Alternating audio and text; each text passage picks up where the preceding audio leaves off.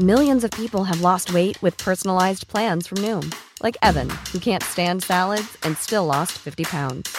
Salads, generally, for most people, are the easy button, right? For me, that wasn't an option. I never really was a salad guy. That's just not who I am. But Noom worked for me. Get your personalized plan today at Noom.com. Real Noom user compensated to provide their story. In four weeks, the typical Noom user can expect to lose one to two pounds per week. Individual results may vary.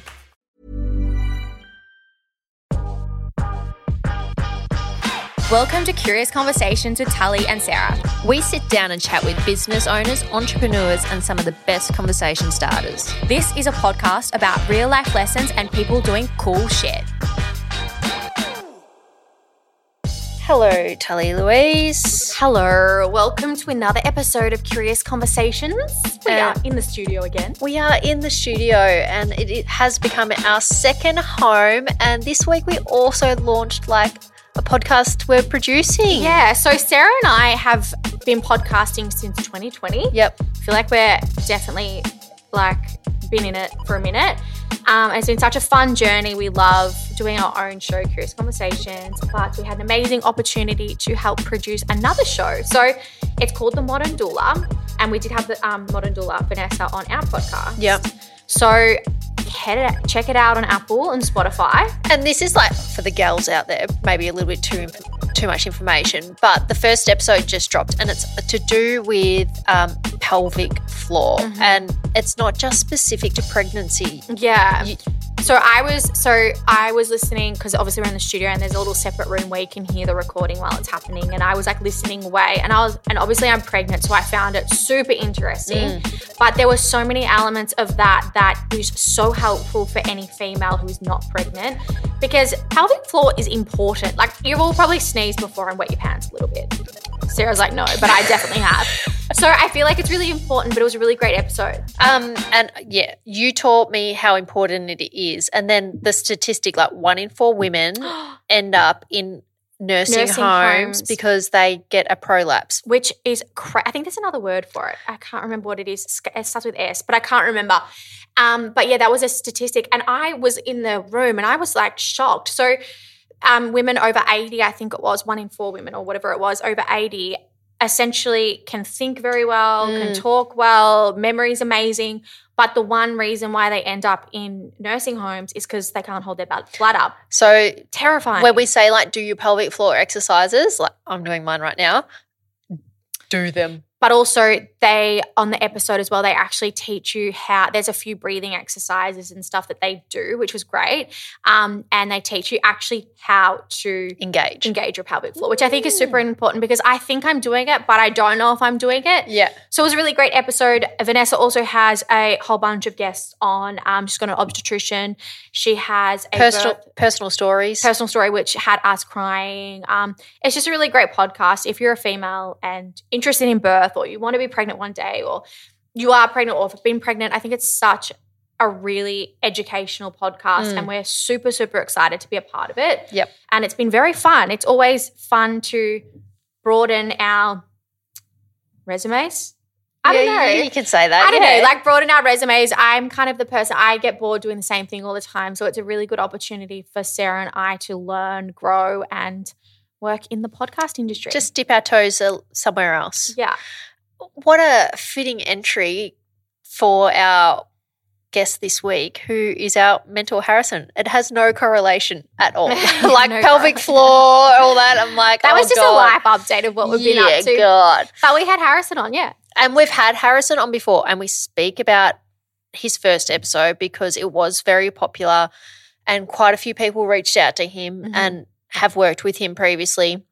And we're like, great, H, like you gave us the key takeaway from last episode. What do people do next, though? Yeah. And I think for Harrison, and we work closely with Harrison, he's changed our business a lot, Mm. changed our mindset a lot, and changed the way that we work a lot. So I think it's really and really valuable episode. And if you haven't listened to the first one, go back and listen because it is great. But I think it's a really valuable episode to really understand the ins and outs of not in learn, but I just think it's great for you to get deep down into your business and see what is actually happening and why it's happening and You you that you might think you've got a cash flow problem, and he might be like, and we speak about this. Mm. You don't have a cash flow problem. Maybe you had a volume ordering Stock problem, problem. yeah. Like we break that all down. We talk about restaurants. Like Harrison does not just work in Fashion. the fashion industry. Like we know he's working with a big company in China. Mhm. We know like ex- exactly. Like he he's the man when it comes to business consulting. Yeah. And I think also, like, if you don't run a business, it's still a valuable episode, Mm. 100%. So we had him on today. We love having Harrison on. I always walk away learning a lot. Um, and yeah, I think it's just a great episode. I think if you're going to listen to this, listen to it and then listen to it again, but with a notepad. Yes, agree. I think that's a really good idea. I'm definitely going to listen to it again with a notepad and just write some notes down. We hope you enjoy. We hope you're well. And Yeah. oh, next week we have a really exciting guest too.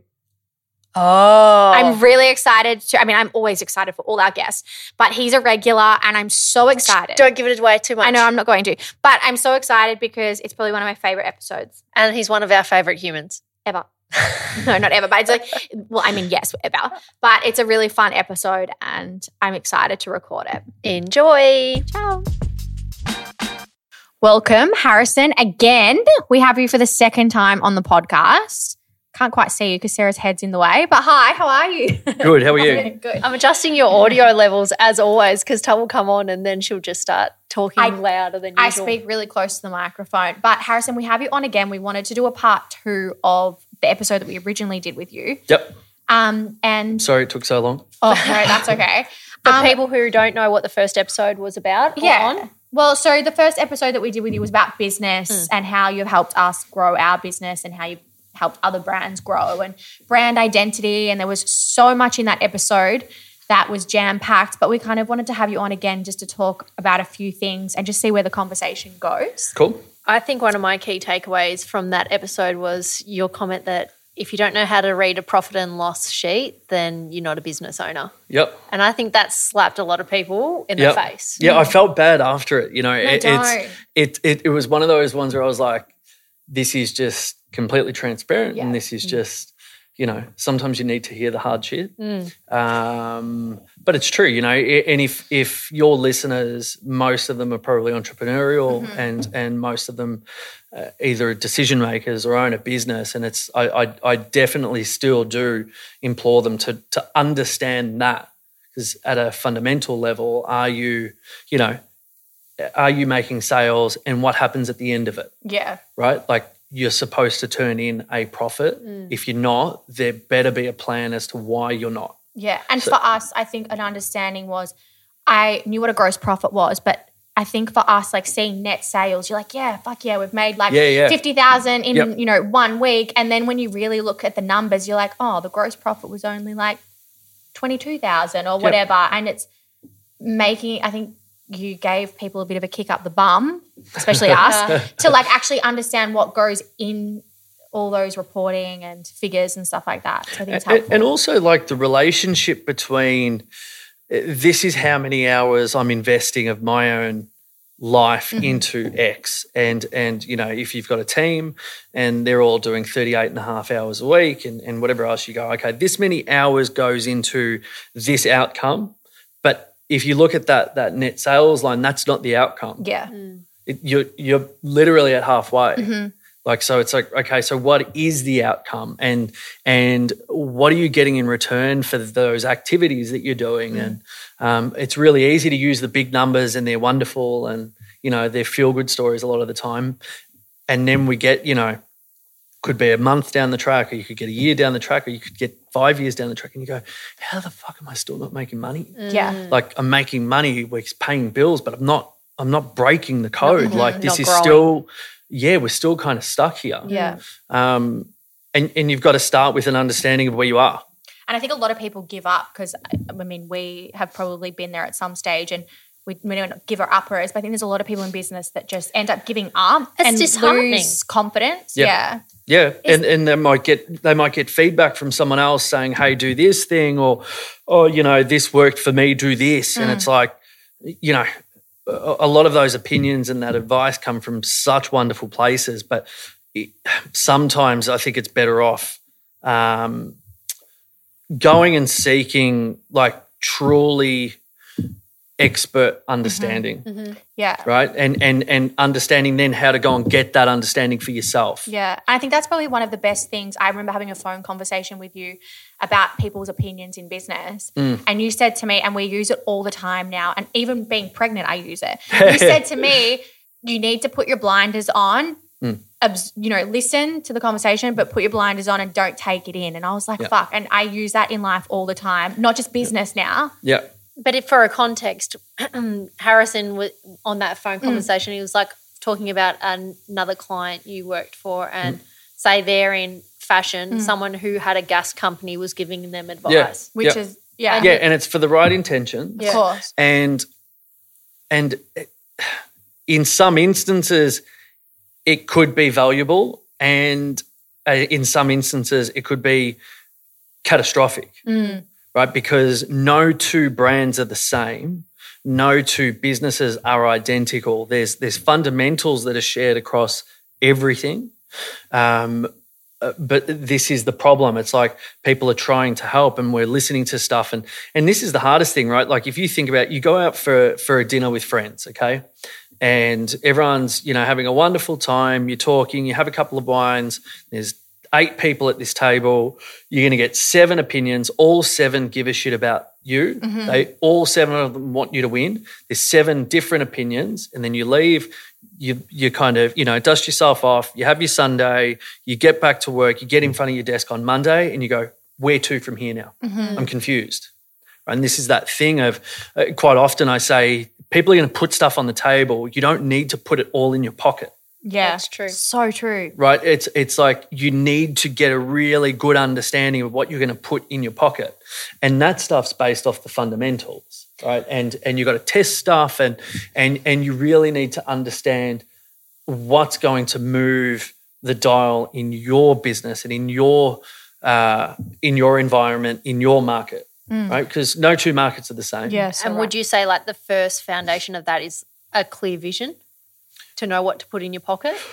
um yeah yeah for sure and a clear understanding of where you are today. But because how- on the outside folks don't know that like Yeah, like you, you think about like um like quite often i not quite often 10 times out of 10 when talking to a new business new brand irregard, regardless of whether or not that we're talking rebrand regardless of whether we're talking you know going into north america but any of that stuff that i quite often get a call to work on. Mm-hmm. Or if it's just a matter of hey can we build a three year strategy right? Mm-hmm. Like it, it, it can it can vary mm-hmm. right? Every single time we start with where are we today? Yep. and and a, and a really really clear third party unemotional unbiased understanding right? And it's and that's the hard shit that we quite often um, we quite often put on hold and and we avoid either because we don't want the answer because it can be super overwhelming if it's not going to go your way um, and quite often we're doing these projects with such passion seeing a bad result would be uh, Disheartening. really disheartening. Yeah, of course. yeah yeah. So um, but we need to address it. We need to understand where we are. And then from that point to your point you can then start to go okay this is where i am today so be it. It is what it is. But i am very clear and i'm hell-bent on where i want to go. Yeah. and then we fill in the gap.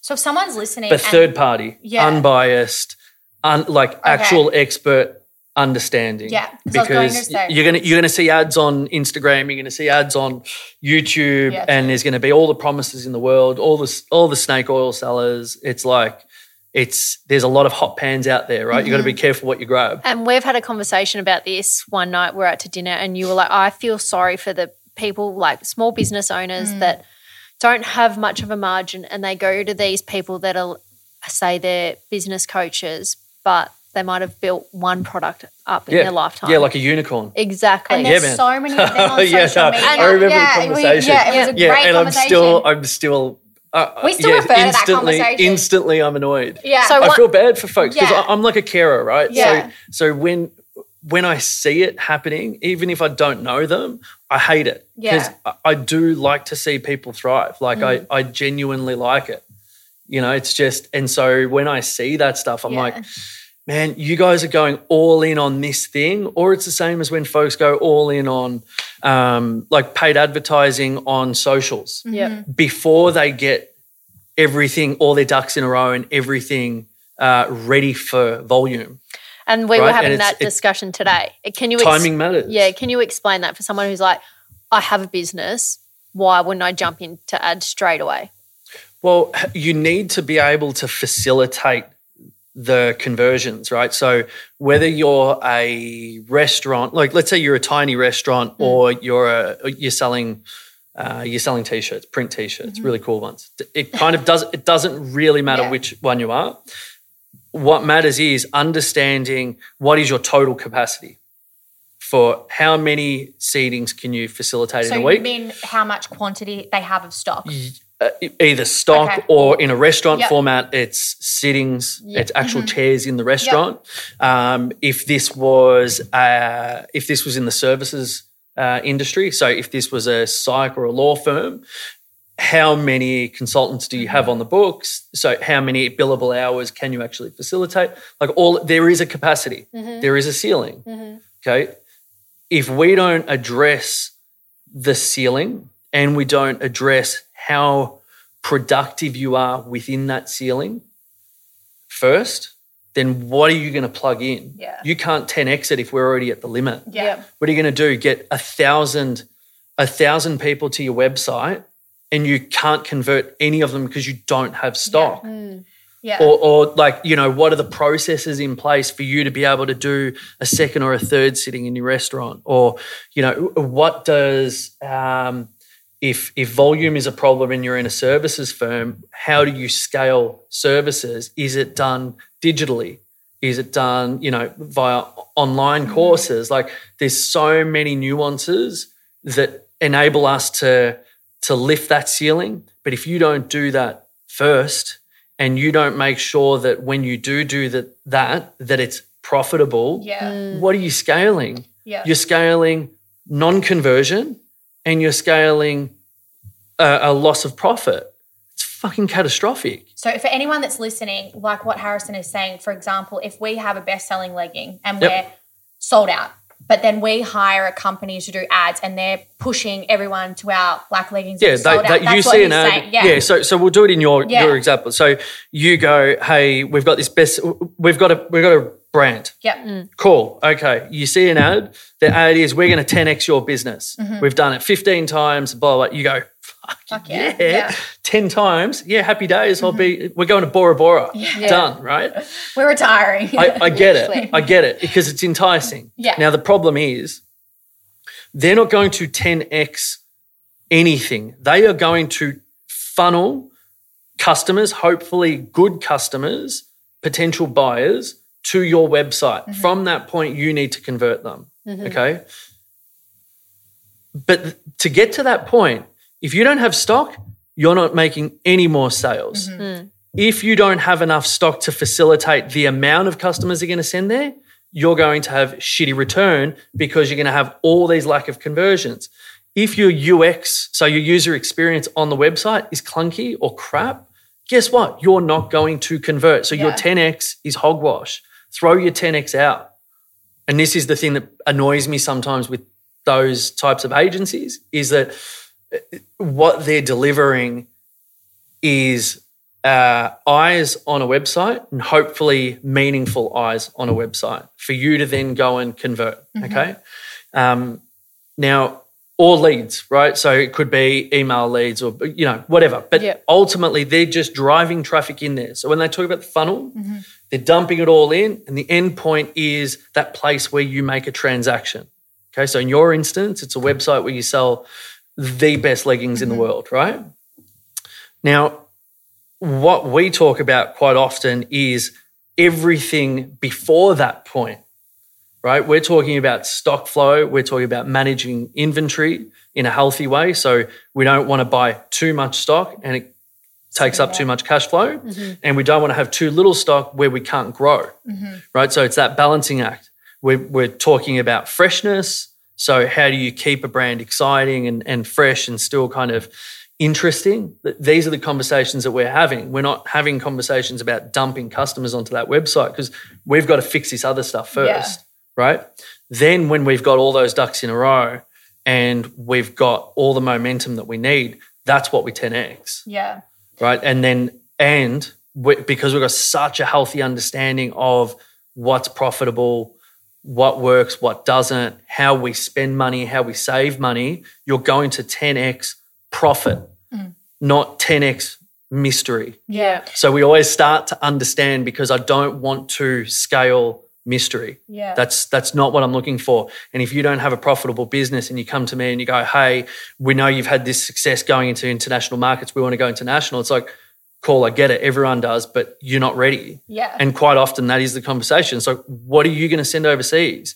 You, you're losing money now. If we send that overseas, you're fucked. yeah. You're you're literally like you're done. You're do you have over. a lot of brands that come to you with those problems? Like I know you see it a lot, but Mm. do you work with a lot of brands that have spent money with these agencies and then Yeah, yeah, yeah, yeah, yeah. Or the- so you or- see it all yeah, the time. Yeah, yeah, yeah, for So sure. don't get Yes. sucked in. no, no, no, and, it, and it's and it's big businesses too, right? Oh, like we're talking like like big businesses Mm. that have a lot of a lot of people.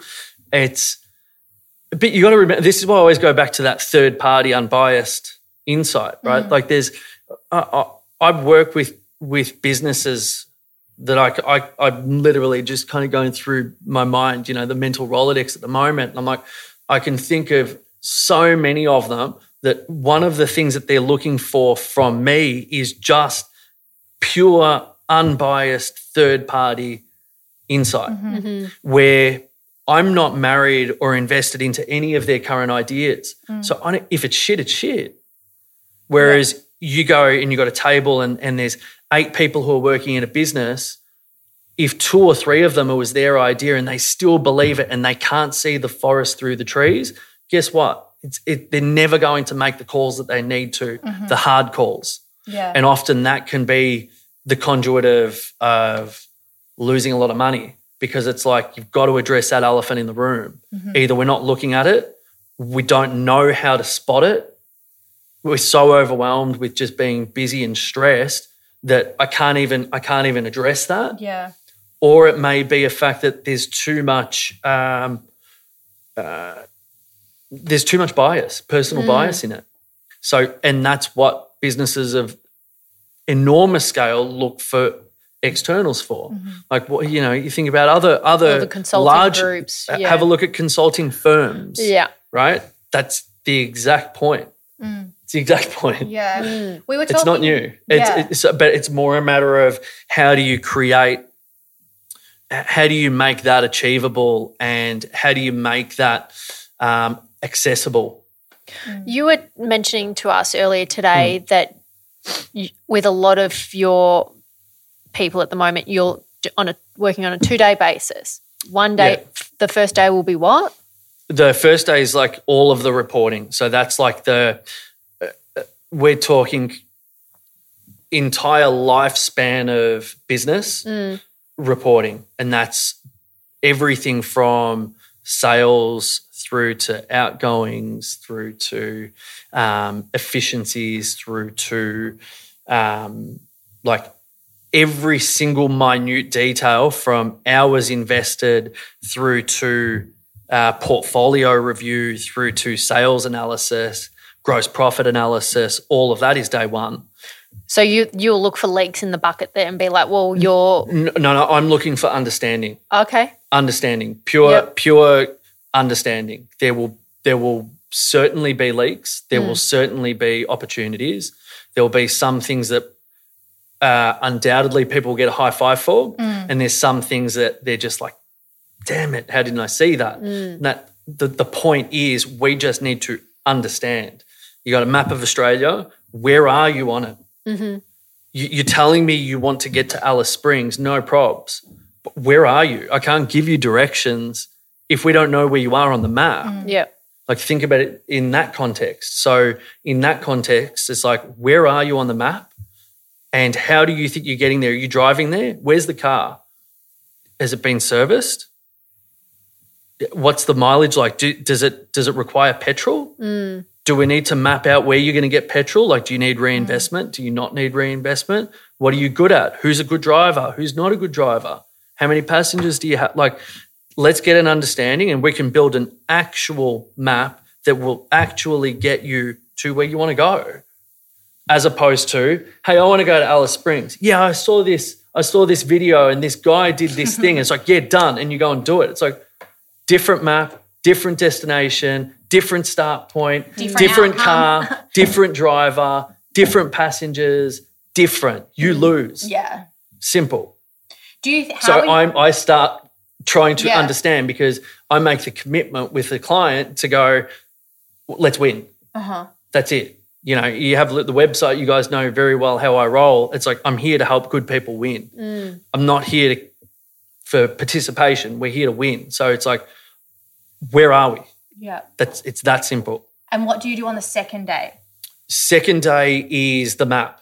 Or, oh, so you just Yeah. start putting things into place. Yeah, and it kind of it varies from it's always at least two days, depending how mature the business is or how uh, big the business is, how many elements there are to it, they might be able to get it done in two. They might need the third day, and and ultimately, what's good about that format is for a business that wants to just get an understanding and get the roadmap Yeah. and just be left to go and do it, it's perfect mm-hmm. because they get, you know, two or three days off site, mm.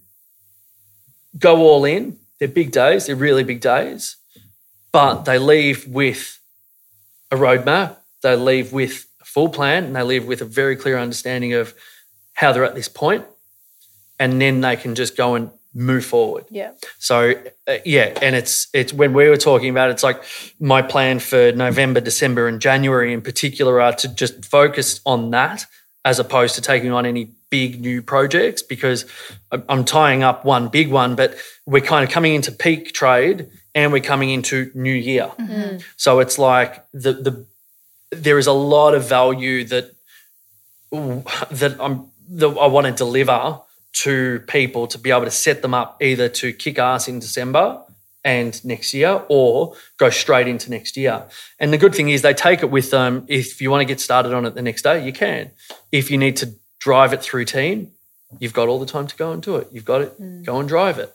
If you want to uh, sit on it for four weeks and then start it on January 1st as a New Year's resolution, mm. you can. Like it kind of leaves that open. Not everyone wants to be able to have me, uh, like, you know, on retainer four hours, 10 hours a week on them, making them that accountable. Some, some businesses need it, and, and uh, that is a service that, you know, um, that I do, but it's it's not necessarily the best fit for everyone because some people just need to go and they just need the plan. Like you think about those moments where you go, "Fuck, I'm stuck. Like where to from here?" Yes. That that's when you plug it in, instant. Like that that's the trigger. Like if you're there, or you go, "I don't know where to for next year." Like I've tried 15 things over four years. Some worked, some doesn't work anymore. Uh, where to from here? Perfect. Plug it in. Like that's that's that's the that's the trigger.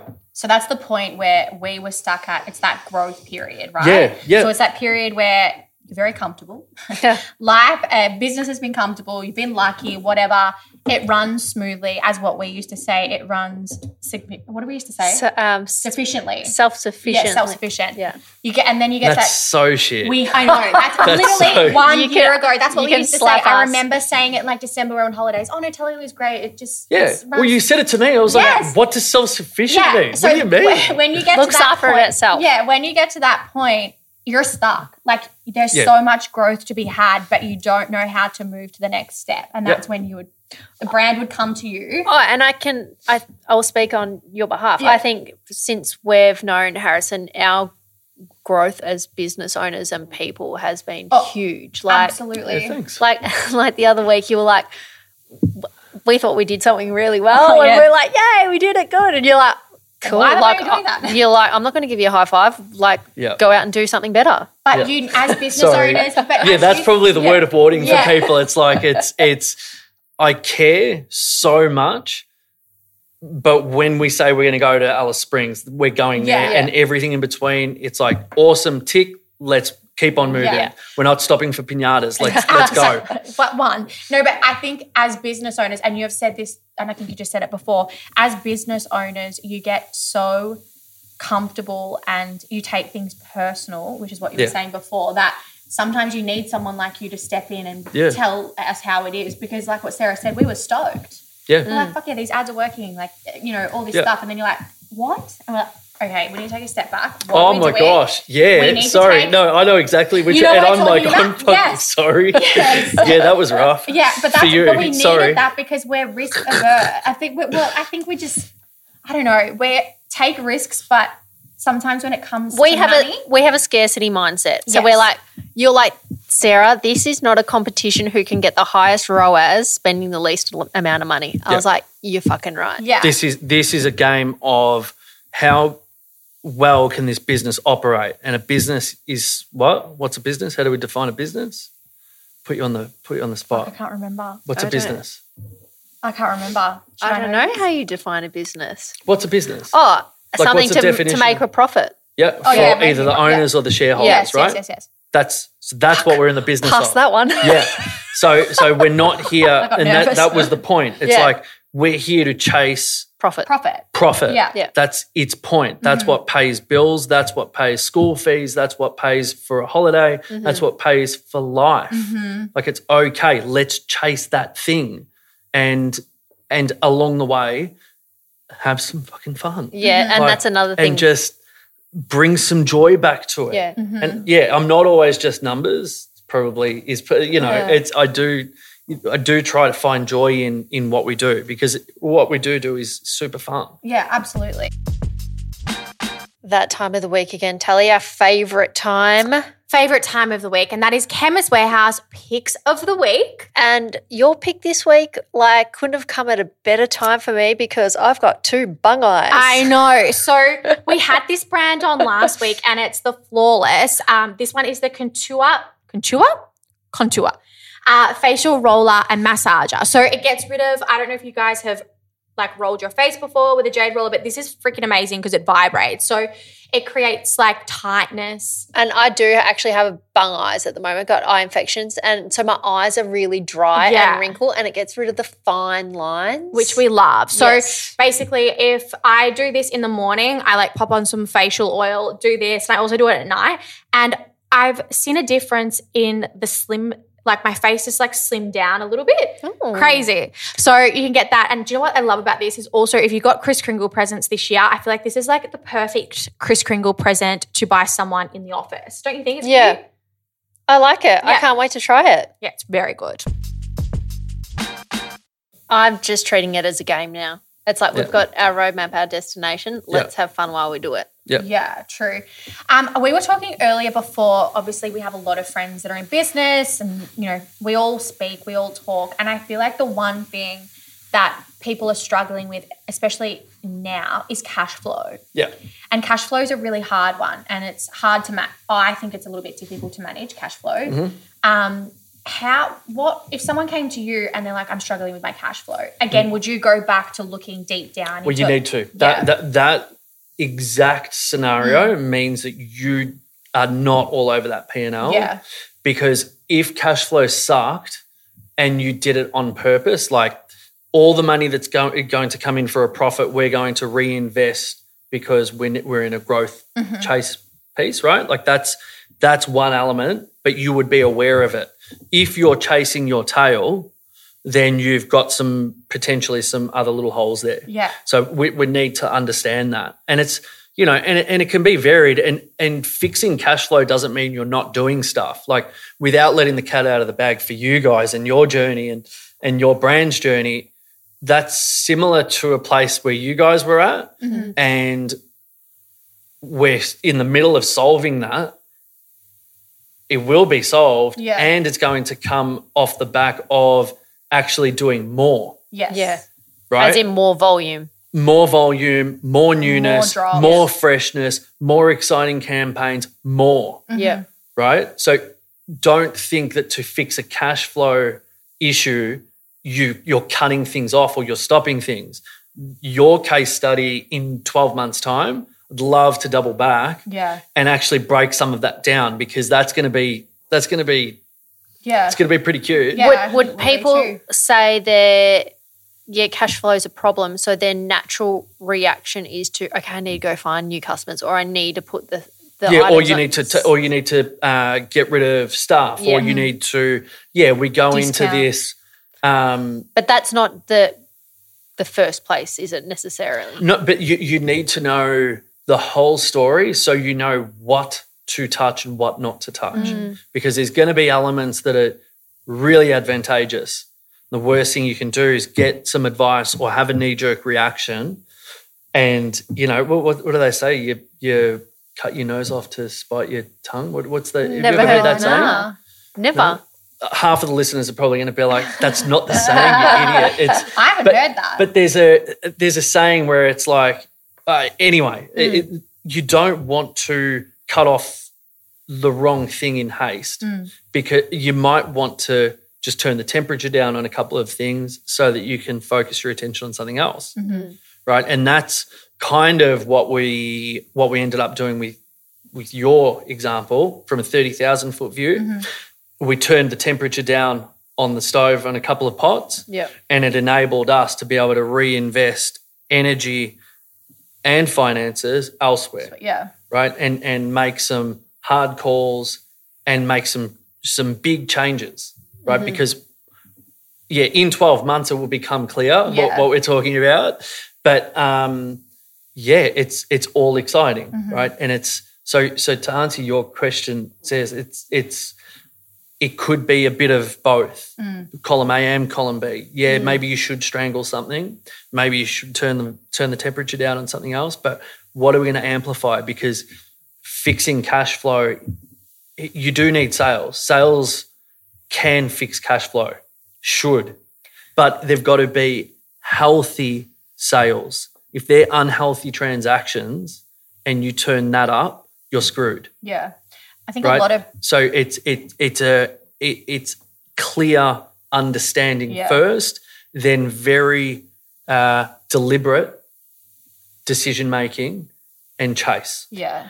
do you have a specific percentage of gross profit margin you should have on a product because i was speaking to a lady the other day and she's like the, the the margin's so slim on these products i just can't seem to grow uh, it, certain industries have um, not formulas, but they've got like bands, so to speak, right? Like a scale. Yep. Okay.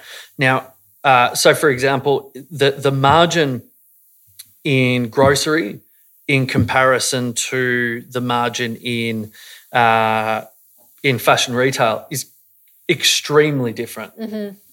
Higher in grocery or high? i'd say lower in grocery Yeah. Much lower, Yeah. right? Because that's a volume game. Okay. right? And then if you think fashion retail, like fast fashion, where the price points are lower, Yeah. there's there's a lot less margin, mm. but what's required is greater volume. Mm-hmm. So at the end of the day, when you do go back to that magic P and L, it's still in the green, Yeah. right? So every industry has its scale within reason. There's always going to be an outlier. There's always going to be some expert at a dinner party who tells you what yours should be Yeah.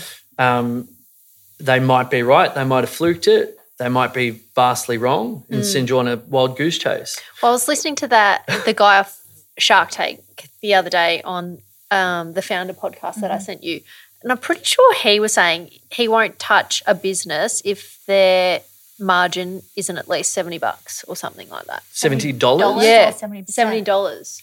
I was I like, don't know. ah, I was like, interesting. Seventy dollars per item. Yeah, I'm pretty sure he well, said he's that. not going to get into fruit and veg. Yeah, definitely not. Well, Definitely you're not, not. going to have seventy bucks in an apple. Yeah. Well, I'm pretty sure he doesn't do like stuff like that. He just Sure, yeah, but you know my point, Yeah. right? It's like yeah, there might be seventy bucks in Yeah. white goods like televisions and dishwashers and all Mm. of that kind of stuff, but. Um, yeah, it really depends. And and you know, if you're in luxury goods, you're going to want more than 70 bucks, Absolutely. Yeah. right? So it's like it's it depends on where you are. And the reason why I'm like shitting on like um this kind of uh, input from outside and like you know the the the dinner table experts is because I desperately want people to get the right feedback so they can make great decisions. Mm. Okay, and, and everyone offers advice from such a place of love. Yeah. They do, and I see that. I but disagree. I just Not always love. well, I mean, it depends who it is. well, Yeah. it could be ego. I don't Yeah. know. Yeah, Yeah, it sure. depends Yeah. who it is. Yeah, but it's um look, let me put it this way. I do this for a living mm. and I've got friends who are in businesses and we do not talk about any of it. Mm. Like nothing. They can tell me all about it and I'm here to listen. But I won't touch that pot. It's you won't give them your opinion. No, I don't No. need to because if I don't have the facts and Yeah. I do this every fucking day for like 22 years, like I'm I'm okay, right? Yeah. I've done it. I've done it all over the world. I'm good to go Yeah. and I don't touch it. So like when you know I- I'll leave the, the that kind of behavior to someone else. Like Yeah. yes, for me, I'll give advice if I know you're going to hit the board. Yeah. Like I, I want them to win, so Yeah. I need more information, not just oh I can't find sales. Yeah, do this thing. So, really? Hmm. Has it? Are you sure? So so what I'm imploring everyone to do is put blinkers on and get an understanding before you just go and do. You always got to understand, and, and you know, an important one is to understand where you are on that map. Yeah. Do you think people jump the gun? I'm only saying this because I know a friend who is about to jump the gun who is in a serious cash flow issue. And she is What's her name? Say it. I can't. I can't. She is desperate and is about to sign her life away to sharehold like investors. And Yeah. I think it's the wrong decision. But do you think a lot of brands jump the gun when they're desperate and get people to Of come on course. board? Yeah. Fuck yeah. What's your opinion? Of course you do, but, it, but it, it's it's so natural because they're Freaked out. desperate, Yeah. they're overwhelmed. It's and and it's the same as people jump the gun to close shop. Mm. It's yeah, it takes a lot of a lot of staying power and a lot of um, clear, Resilience. clear thought, resilience, um, to be able to not get sucked into Mm-hmm. that. So you can save a business before you get to an investor. But you've wanted to get an investor for a long time. for, different, different reasons. I've wanted a group to come in and invest for growth, Yeah. for bigger growth, not Yeah. because like Cash flow. not because of cash flow, just because of big growth. Yeah, But for this said friend, could they not go and get an overdraft or I think they already have. I don't that's know. what I I. I don't know. So, so I wouldn't know yet. After a day, I would. Mm. Yeah. But but it depends. It it just it it um. Because that is scary. It's like I it's think we cash, jump- It's terrifying. I think we For jump us. the gun on stuff. yeah. Yeah, whether it's investors, whether it's um, whether it's making decisions on team, hmm. so like to shrink businesses, whether it's to go into new markets too soon, whether it's like we make decisions with the absolute best of intentions because we deep down absolutely give a shit Yeah. we care so much and sometimes that's why there's so much tied to it that you can't see the whole picture Yeah. Because you're so emotionally tied to it that's that thing that i was talking to about before even with a board Yeah. a board sits there and if they were involved in some of that decision making they're stuck in it and it's understandable the only reason why I know that I won't get sucked into it is because I am like literally a plug-in third not party. Yeah. I'm not. It doesn't you just want the answer. So uh, my my my lens is completely different, and then it's my job to articulate it, coach, upskill whoever's got to receive the information, so that they understand. Okay, I understand what we're looking at, and I understand how to find it for myself. Now let's go and fix it, Yeah. or double down on it. Mm-hmm. Right. That's that's the goal. That's Yeah. the sweet spot. do you think a lot of business owners look for the short term quick fix? Sometimes they have to. Yeah. And like that's- if you've got yeah. bills and you've Yeah. got stuff, like sometimes you do need to. Like y- y- the really good businesses are the ones who can play both. They can play the the immediate game and the long term game at the Mm. same time. Right? So you need to be able to trade a business, day trade. Yep. So manage what's happening immediately, but also be managing that within the larger picture. Yep. So, okay, I'm going to make this decision.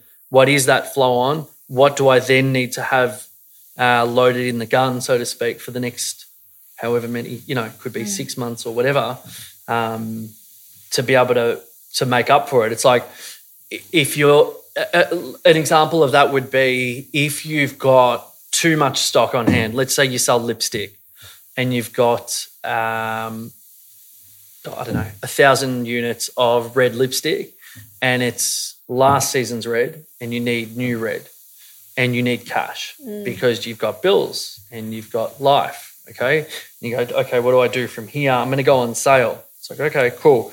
Go on sale. When's your new color coming in?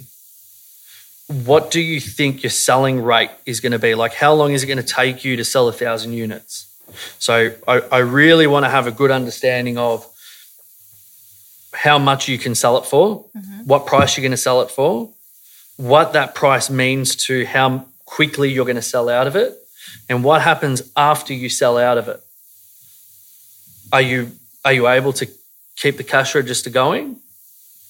Like, what's the lead time from ordering To, to getting delivery? How much of the new item did you get? Because it sounds like a thousand units is too much. Mm. Are you ordering a thousand units of the next one? Because I'd rather you don't. Yeah. I'd rather you order a hundred by the sounds of it. Right? Like there's and then what does that then mean for the way you order for the next 12 to 24 months? Does that mean that, you know what, we've got this new supplier and they can do 10 units mm. and I'm going to drop a new color every week because then that actually solves my marketing problem of I, don't have anything to tell someone. Mm. So cool, do 10 units a week. You can sell 10 units a week full price. You're not going to have to mark it down to speed up. And then we build all the, sh- the, the production and supply chain structure to be able to intake 10 units, new color every week for 104 mm. weeks, right? Mm. And then this is that thing about before you even worry about your funnels and you worry about your paid ads, it's like get that shit ready, Yep. get that right. And then suddenly we've got a completely different business model and we are fucking good to go. Mm. Now plug it in. Mm. I think a lot of people, I think a lot of businesses have been in that position where you over order, have to clear stock, then you've Yeah, got yeah. months of And you like get no stuck in the stock. cycle. Yeah, Yeah. I think we've all done it. we definitely have done it. But what you do, right? Ultimately, what you do is you make great stuff that people want to wear. yeah. and it makes them feel good about themselves, right? And and newness is pretty important. Mm-hmm. Okay, so the worst thing you could do, a lot of these young businesses, is get sucked into the whole piece of. I know that the factory said if I order a thousand units, I'm going to get it for four dollars. Hmm.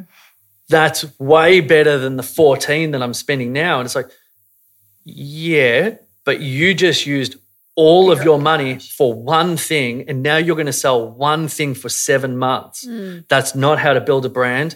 That's not how to build loyalty. That's not how to build energy around uh, a brand. Yeah. That's you will lose. Yeah. You you looked at it and you said, "Yeah, I got my margin up. Yeah. That's important." It's like, "Yeah, you got it up, and Yeah. then you got to mark it down." So your margin doesn't mean anything Mm. because you're selling it at fifty percent off. So I don't care that you got it for four bucks, And you were like, right? I want Yeah. full price sales, Yeah.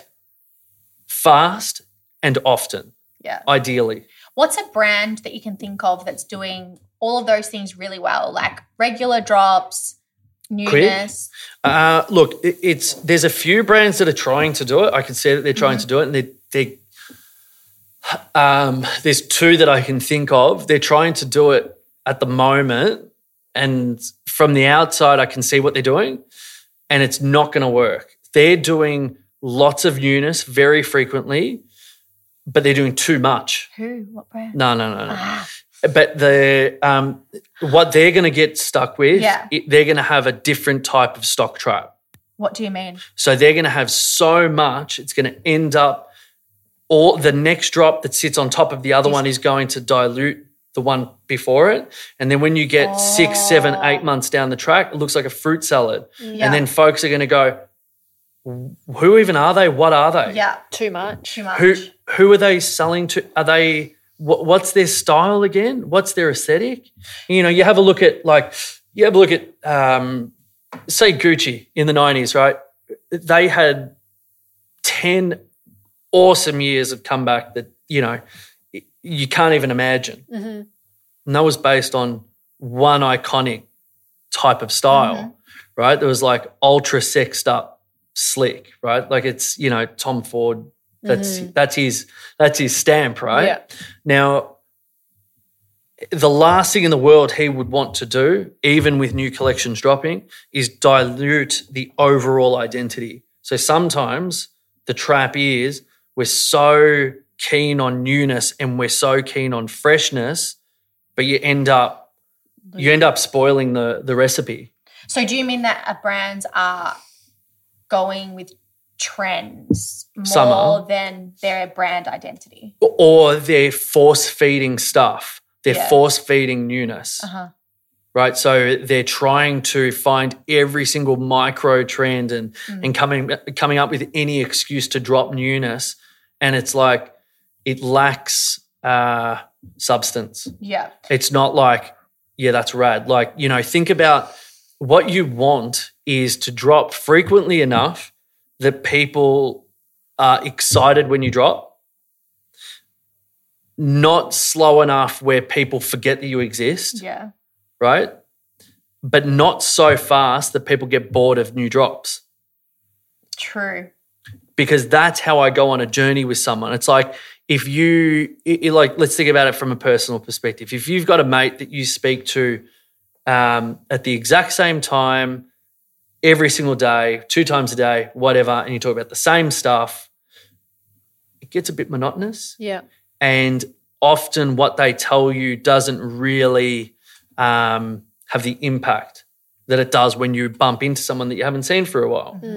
Now, at the same time, if you haven't seen someone since high school and you're like 38, it's fun to talk to them for an hour, and then you're like, "Fuck, I'm drained. I'm done. Mm. Yeah. Cool. I'll see you in. I'll see you in another 14 years, mm-hmm. right? So we don't want to do that. It's it's how do we do it authentically, and how do we do it in a way that's engaging for our tribe, mm-hmm. right? Now, tribe being our customers, because they want to come on the journey with us, right? They want to go on the ride. They want to see the new stuff. They want to be involved. What do you think of a brand, Did that answer the question? Yeah, no, it did. I'm just like in my head, I'm like, a brand like Skims, who do frequent drops? Can you? Sorry, here's a question. Yeah. Sorry.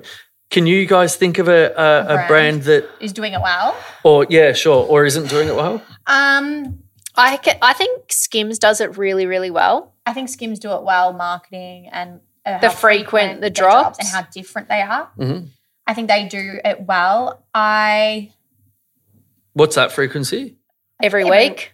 Yeah. it's a lot, but Yeah. it- mm. everything's so different. Like I think they just dropped like Christmas, Christmas. stuff and mm. these fuzzy bikini Yeah. things. So it's always different. And I think Kim Kardashian is a genius, just like marketing wise and stuff mm. like that. I think Skims are doing it really well. I can't off the top of my head think of a brand in Australia that I think is doing it well. Mm-hmm. Um, I think Sporty and Rich. Do you know what brand? Too much. Too much. Do you know what brand I wish they did more frequently? Because I love seeing their stuff. Is Who? Cherry Los Oh Angeles. yeah, yeah. I do like I, them. but they don't do it as frequently. But it kind of keeps you excited. It's Yeah. not so, Yeah. and their stuff is fucking cool. Yep. Um, but I can't think of anyone local that I think is doing it well. No, all the brands I follow are international. When you're talking about that analogy before, I was thinking of the shoe of the year, Sam, the Samba. I was like, they were so hard to get, mm-hmm. so hard to get, and then now, like, I even got a They died in the foot a bit. yeah, I got a message yesterday. Oh, they're all back in stock again. Yeah, I'm yeah. like, no one wants them anymore. Yeah. That's true. And then I feel like, oh, do you know actually what But a that's brand? a, that's a that's a shoe from like the 70s. yeah. Yeah. Well, So so New Balance. I think New Balance do it quite well. what? Like how frequently they're dropping new The colours. 570 new colors. Yeah, but I think that I think people are going to get over the 570 For next sure. year. But I think at Yeah. the moment they're doing it quite well, yeah. and their campaigns are really cool.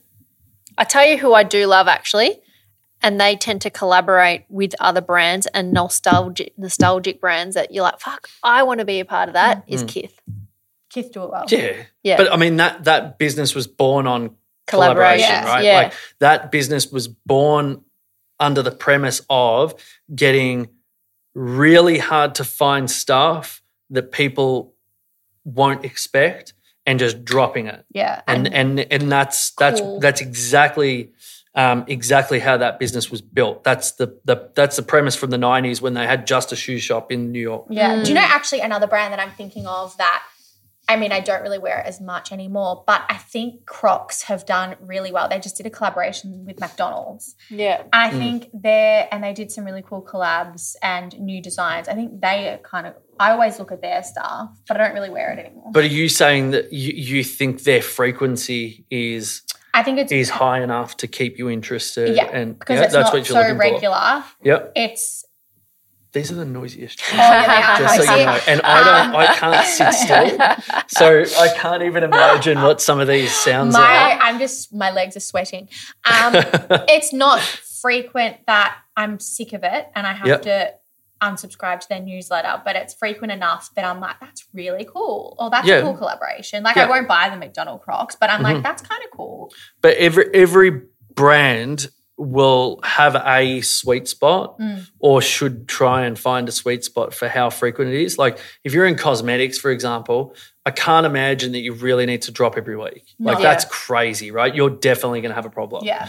A- At the same time, if you drop twice a year, that's probably too infrequent. 'Cause Yeah. how are you going to keep your tribe interested, excited, engaged? With two products. It's Yeah, in the other five months. Yeah. Yeah. Right. And it's like a lot of a lot of retail brands um, in fashion, particularly if they've got like a bricks and mortar store, like a shop, they get sucked into the trap of, well, we're going to roll out a new visual merchandising plan at the start of every month. So we need new stock. So they just refresh the whole store every month.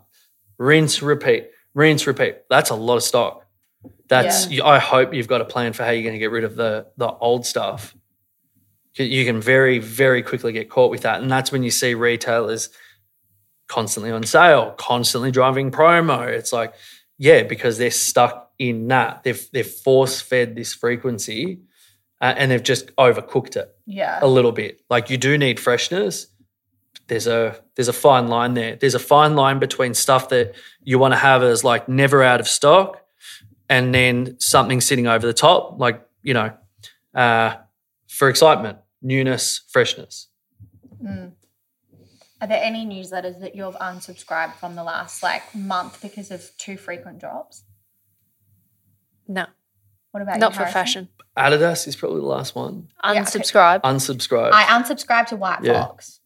it's too. It's just. I don't know about you for White Fox, but for Adidas, it was like uh, every third day it was like new release, and it was just like I don't care. Like I Mm. Don't. I don't care that now. I, am I'm fully ignoring it. I used to care, but this is too much Mm. Too now. much. Yeah, it's like, or if there's like a, a a food brand, right, and it's like, hey, new deal. It's like, oh, must be Tuesday night. Yeah. It's the EDM time. it's like I've got a question when it comes to like existing customer database. Say, like for a fashion brand, and say even for a restaurant that has all their online bookings. Mm.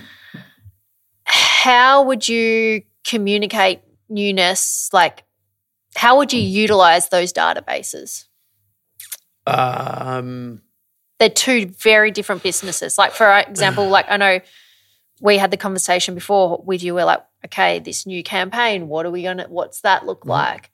And then we have our all, all our other funnels in the background happening as well in that and journeys. But say for a, a restaurant business, Well, I think because you're talking about direct marketing, Yeah. right? So, so whether it's SMS or email, which you said go to first, don't even put any money into paid advertising yet. yeah, for Just- like, yeah, for for newness, th- these are and people for who new give a shit. businesses. Yeah.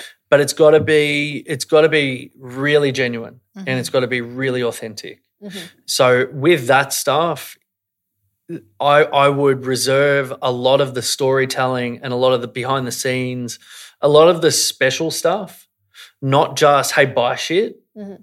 It's like how do you show them some of the process? How do you help them become really passionate about your brand. So like recipe. If it was a restaurant, Yeah. they could drop recipes. or drop like- recipes or if they've got um, if they've got a new uh, a new chef you, you, Interview that- series yeah stuff. you should be doing that stuff if you're going to have a new um, rolling out a new menu i'd be giving sneak peeks if we were doing Mm. you know you've got a new wine list i'd be telling people that because it's like hey we value you you're part of our tribe it's the same as if i if i built a if i built a pizza oven at my house i would tell my friend Yeah. I'd be Yeah. like, hey, dude, I just built a pizza oven. And his response will probably be something along the lines of, oh, cool, let's eat pizza. Yeah. Right. So it's like, I'm not trying to sell him anything. I'm genuinely telling him something new that he might be interested in. And it's like, yeah, cool, let's do it. It's Yeah. like authentic. So, so a restaurant, I, I'd be like, if you're changing your, your drinks menu, or you're getting a new beer on tap, or you're getting a new wine list, or your uh, your menu's changing, that's the stuff that you want to take your your tribe on a journey with. I would start there. Does that get people in the doors, do you think? Uh, what do you think? Um, not necessarily. No, if if they go, hey, we've got a new new menu. If you like the restaurant. yes. Yeah. Yeah, maybe. What's gonna get What's gonna get you into the restaurant then? What a discount? Nah, like just if I go out to dinner because it's such an inconsistent. It's not like that every Yeah. every week I go out to dinner somewhere. So then, me offering you um, a percent off margaritas this Friday is going to be irrelevant. See right? you there. What time do we start? No. Oh, well, is it? oh no. Nah, like I've been saying that. I went to Baby the other night and they're like, oh, happy hour ends soon. I was like, okay, I'll have another one. Yeah, but you're already there. You're talking about something going to your inbox, right? So either you could do a deal to get people into your doors on that set day. So Yeah. if, um, if Wednesday's a shitty day for you trade wise, and you are going to do some form of a happy hour, you Do it that should day. be doing it on that day. Ah, Well, you got to fill a hole, right? Yeah. And baby, oh, I'm going to go out on a whim here. I'd be curious to see their transactions, so till money, over the course of opening hours, Tuesday through Sunday, 12 p.m. to 10 p.m. And I reckon there will be a correlation between spend dropping at the same time as they've just introduced happy hour. Ah. So you're trying to use happy hour to fill and pump it up. Mm. A Because gap. how do I get people in my restaurant? Let's say my re- let's say my restaurant sucks between four and five. So you want- guess when I'm doing a happy hour. four and five, and then you Yeah, get and those what people. day am I going to do it? Yeah. yeah. If my dinner sucks on Tuesday and I'm hell bent on needing to fix Tuesday because all my other days are good, guess what? I'll do fucking pasta classes. I'll do fun mm. shit. If I need families in and I need to fix my Sunday, I'm going to adjust my Sunday menu specifically to make families want to come Yeah. in, and that I will communicate. Yeah. And so if- with the happy hour period, then your say how we speak, like your average order value, the average checkout till Oh, in the believe me, next- restaurants have yeah, the same. Yeah, Yeah. it's all about how can you get the most money out of the customer. Yeah, yeah, yeah. Well, it- yeah, yeah. Yeah. That sounds so bad. Yeah, it does, Yeah, but it's it is it is part of the equation because it's mm-hmm. like, it's, f- particularly in restaurants, like folks are going to be sitting on that chair for two hours or an mm. hour.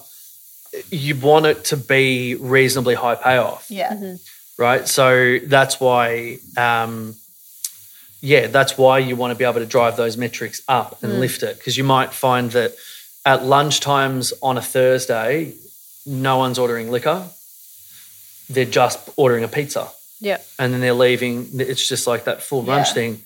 So what do you do to fix lunch? You might not be able to do anything about that at that time, but you might be able to fix 4 p.m. to make up for that problem. Yeah. So, you know, turn the pizza oven back on, run cheap drinks, half price drinks, and then everyone's going to come back, oh, you're right.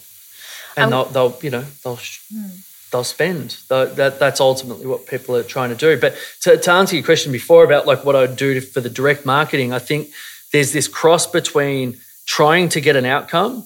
If your emails like I love the idea of if you're going to do happy hour and it's for a strategic reason, like I mean, we've just broke broke it down there, and I would communicate that. But you better be balancing that with non-outcome driven mm. communication, mm-hmm. because otherwise you're telling me that our relationship is based on me spending money as much money as you want me to spend Yeah. and I don't like that relationship. Mm-hmm. So either we're in this together and I'll tell all my friends about it, or we're not. Mm. So you've got to balance it. You've got you can't just be driving sale. So you think about the brands that are out there, and every time you see an, an EDM from them or a text message about sales, sales, sales, it's like fuck, these guys don't quit. They're still on sale again right? And then you've got others who go too hard the other way. It's that balancing act. But you've got to be, you need to save some space, have some room to have really genuine interactions with your tribe.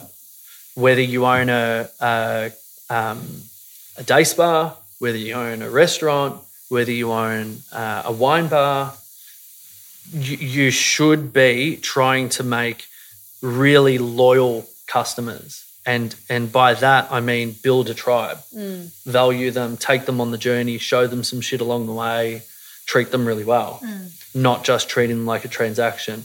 $10 pizza, Yeah. $5 drinks. Yeah, tell us, but what else next time? Mm. Because otherwise, everything on your menu is going to end up on sale, buddy. You're going to run out of tricks Yeah.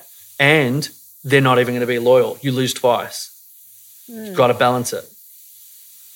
Very Oh, yeah, that interesting. makes sense. Kind of hungry now. Do you think everyone should be a business owner? Oh, no. Yeah. Some people, no, it doesn't suit lots of people. Yeah. Some people love to be able to just go in, be part of a team, do their shift, clock off. Like, that's wonderful for folks. Yeah. You know, it's not everyone's supposed to be a leader. Not everyone's supposed to be um, on the field. Some people are best off the field. Some people are best on the field. Some people are best in owning the team. Like it's just no different strokes for different folks. It's like you know, there's no. I I, I strongly suggest that people go into it, you know, with the right reasons, with with genuine passion, yeah.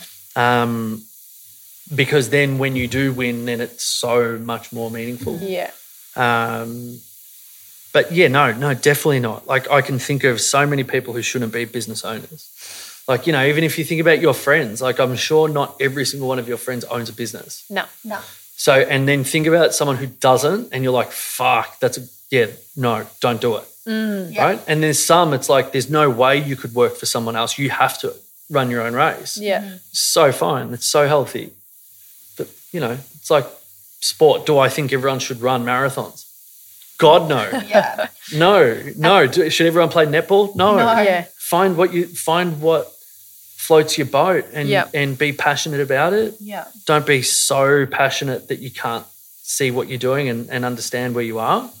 But go and and then just go and fucking let loose on a on a market, on an industry. Mm. That's the best fun. Mm. What makes a good leader? Like, can you read all the books, listen to all the podcasts, or do you think you're just naturally It depends on the to be a leader? uh, I, I think a lot of the books and uh, a lot of the studies suggest that there's qualities that are required. Yeah. And, and a lot of those qualities across all of the books and across all of the studies end up fairly similar. I- I think being empathetic is really important. Mm-hmm. So you don't need my sympathy. You need me to understand where you're coming from, mm-hmm. listen to it, and then articulate why yes or no to whatever it is that you're telling me. Right? Like if you're asking for change as a as a member of my team, I can't just say yes to you every time, right? Yeah. and and my my ability to be able to just pause, understand where you're coming from, and then be able to talk to you about how we're going to approach this thing that you've brought to my table. If I can do that, that will probably be a pretty good team. So I think what you need is is really good communication, and I think you need to you need to have pretty strong empathy. um, and the ability to take yourself out of the equation. Quite often, you see leaders, and, and we've probably worked in businesses. So many people have probably worked in big businesses or small businesses, or you know, even if you work part time at a McDonald's, right? It's like you can think of those people who is like, fuck, they sh- they're just they're just crazy. They shouldn't be there. They're on an ego trip or whatever. It's like, mm. yeah, it's probably not a not a good trait.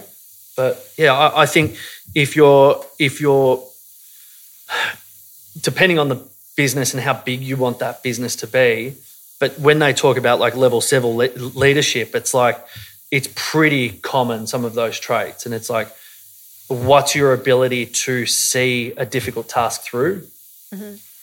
No matter how crazy it gets, Uh, you know, what does that resilience look like at an absolute extreme level? And then what is your ability to be able to communicate clearly to multiple levels in high stress environments look like?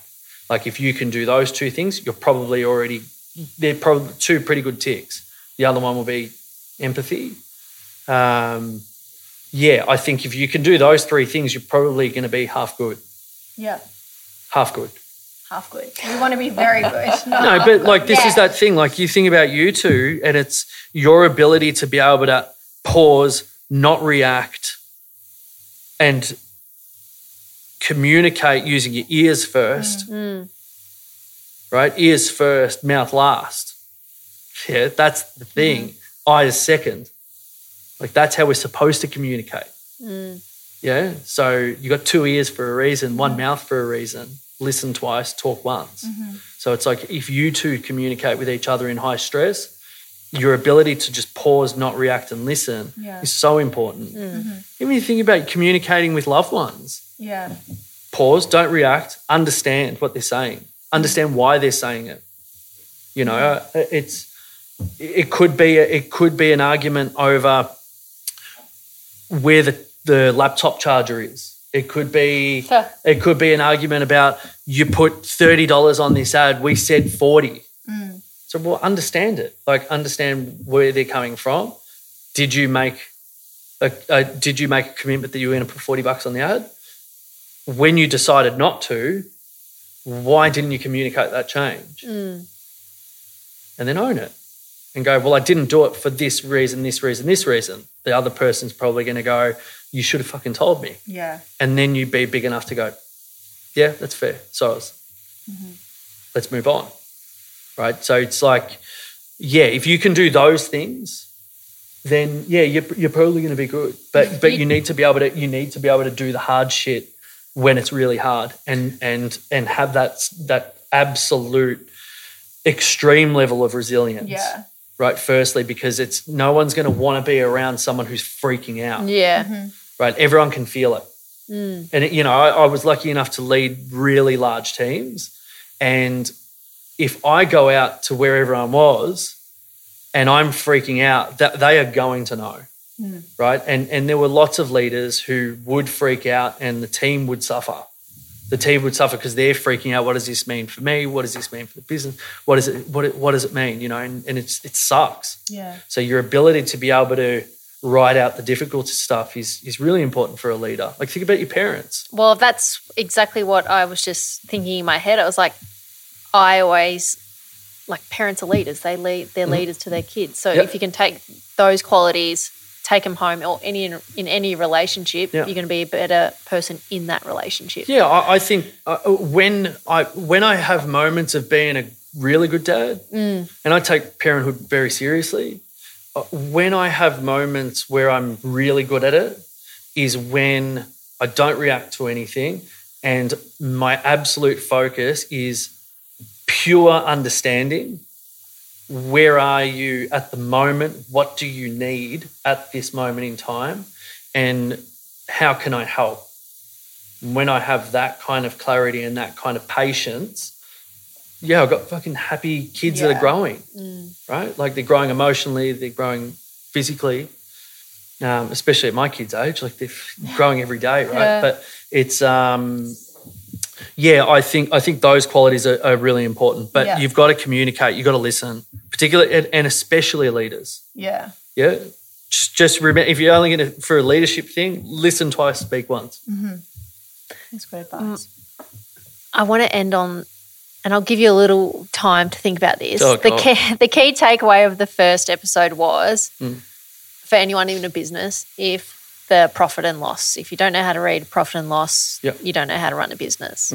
What would be the next stage, the next key takeaway for business owners? Same.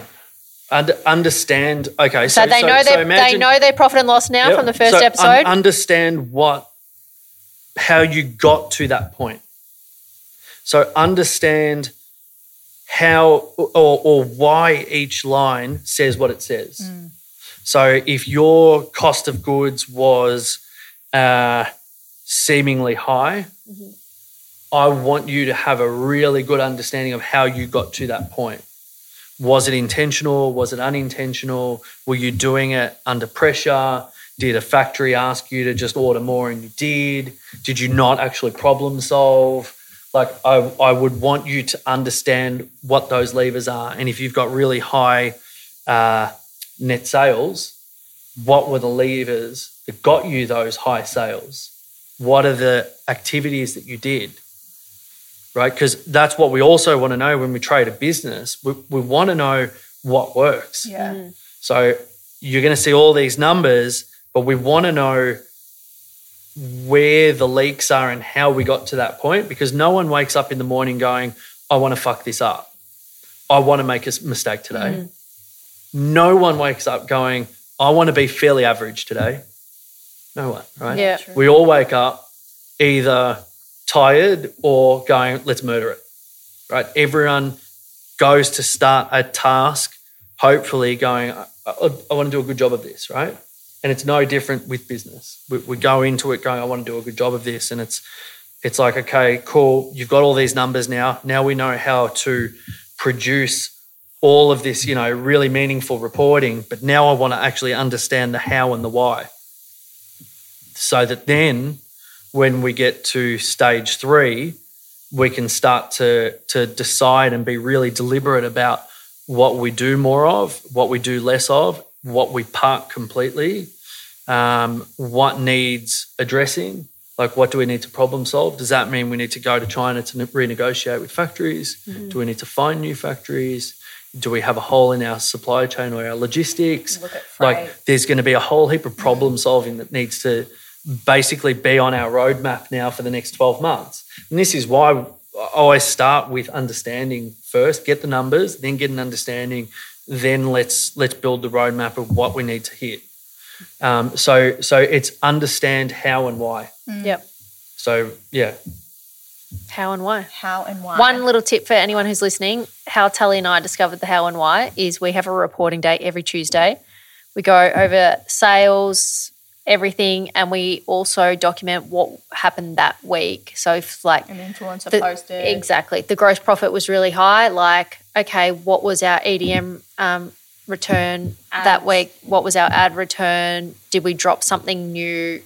And so now we've got like a full calendar of okay, we know Yeah.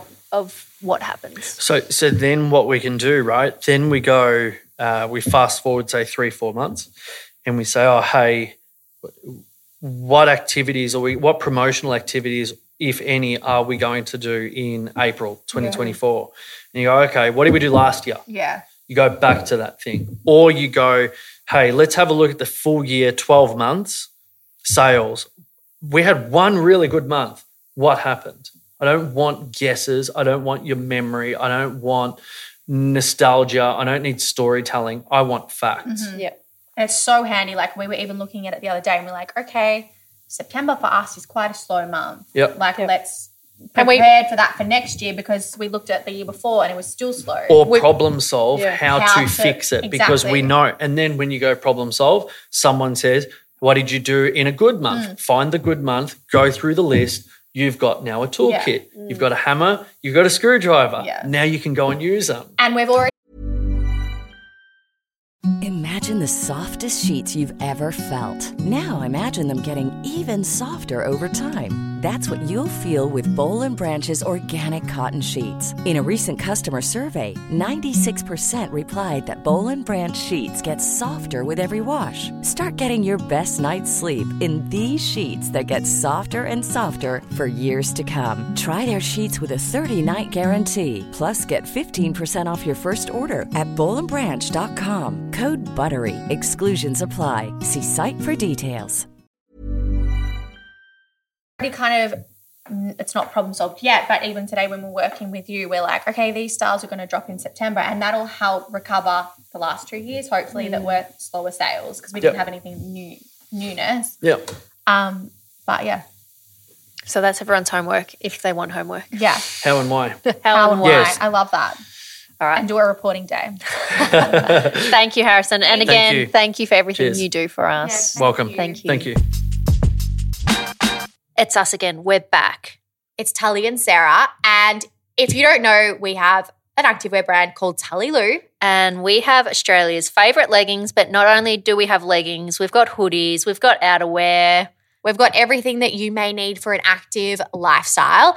So we want to give you guys an offer if you've never shopped at Tully Lou or if you've shopped at Tully Lou, And you just want $15 off your next order. you need to take this offer. And it's TL Cherry, all caps, all one word, and pop that in at checkout and you will get $15 off. So head to our website. It's www.tullylou.com or head to our Instagram, stalk our page, use the code, and let's get you all in some TL. And welcome to the family.